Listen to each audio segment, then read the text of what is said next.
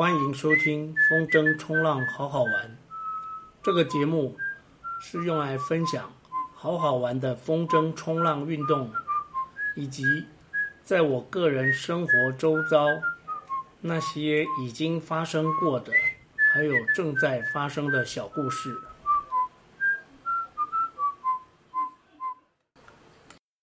这是第十三集，录制这一集的时间是七月七日，距离第十集所谈到的《惊魂记》已经滴酒不沾十六天，身体状况极佳。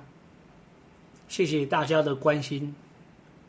这一集的主题是风筝冲浪玩家的体能要求。风筝冲浪玩家的体能。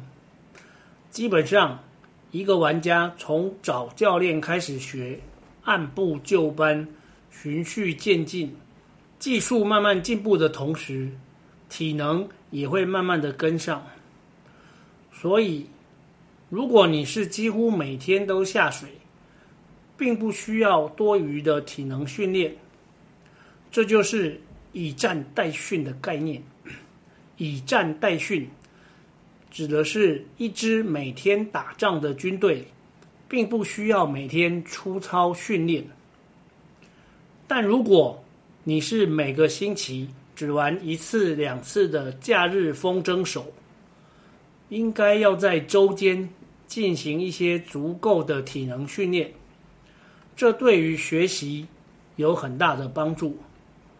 把体能练好，除了可以增进学习的效率之外，也比较不容易受伤的。我知道有些名气很大的 YouTuber 不鼓励大家做有氧，只推荐重训。但是站在玩家的角度，每天跑步让心肺功能提升，才可以玩得更久。跑步应该是 CP 值最高的体能训练方式了。这让我想起五年前。办公室有一位六十岁的体育老师，找一位三十岁的体育老师比赛跑步的故事。这个故事我做成了影片，在单集节目简介里可以找到连结，这里就不再多说。有兴趣的朋友可以去点来看看。玩家练跑步，练的不是速度，而是练耐力。所以，至少要跑三十分钟，每天连续跑三十分钟，你的腿力就足以支撑每天在海上跑跑跳跳一两个小时。我说的是连续玩不上岸。当然，也有一些玩家天赋异禀，比方说郑翔的体力就十分惊人，翔哥可以当天开封下水玩。一直玩到关风才降筝收工，而中间只是偶尔靠岸，采用不降筝的休息方式，就是坐在岸边沙滩上，让风筝停留在十一点或是一点钟的位置，单手控筝，别让风筝掉下来就好。当然，休息的时候也可以把筝降下来。让风筝在沙滩上或是浅滩上一上一下的轻轻弹跳，这个休息方式在玩家之间的互助行为那一集里面有详细的谈过。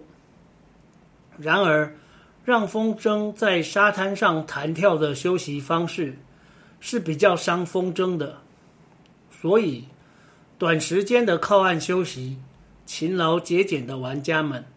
多半采用让风筝飞在空中的方式，这样的休息方式虽不伤风筝，却容易招惹游客的好奇心。大多数的游客都是非常识相的远观而不亵玩，只有极少数的游客会来乱入，造成玩家们的困扰。有一回，我在永安岸边休息的时候。一个口音很重的阿伯，在我身后说：“这个，这个力量大。”说着说着，手伸过来要拉把手，举两打，我被他吓了一大跳，赶紧站起身来逃离现场。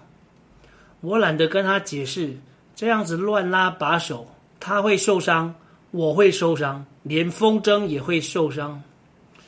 说再多他也听不懂，所以三十六计走为上策。除了跑步之外，简易的肌力训练也是必要的。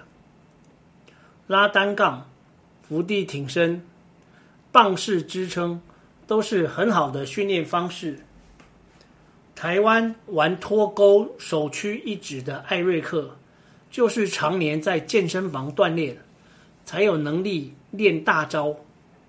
脱钩就是让机圈 chicken loop 离开挂钩的玩法，在脱钩的期间，风筝的拉力完全由双手承受，需要够强壮的，像艾瑞克这样的肌肉男才玩得起。而我们一般的玩家，虽然不玩脱钩，但把身体练结实一点，摔起来也比较不容易受伤。这一集玩家的体能要求就聊到这里，我们下回再见。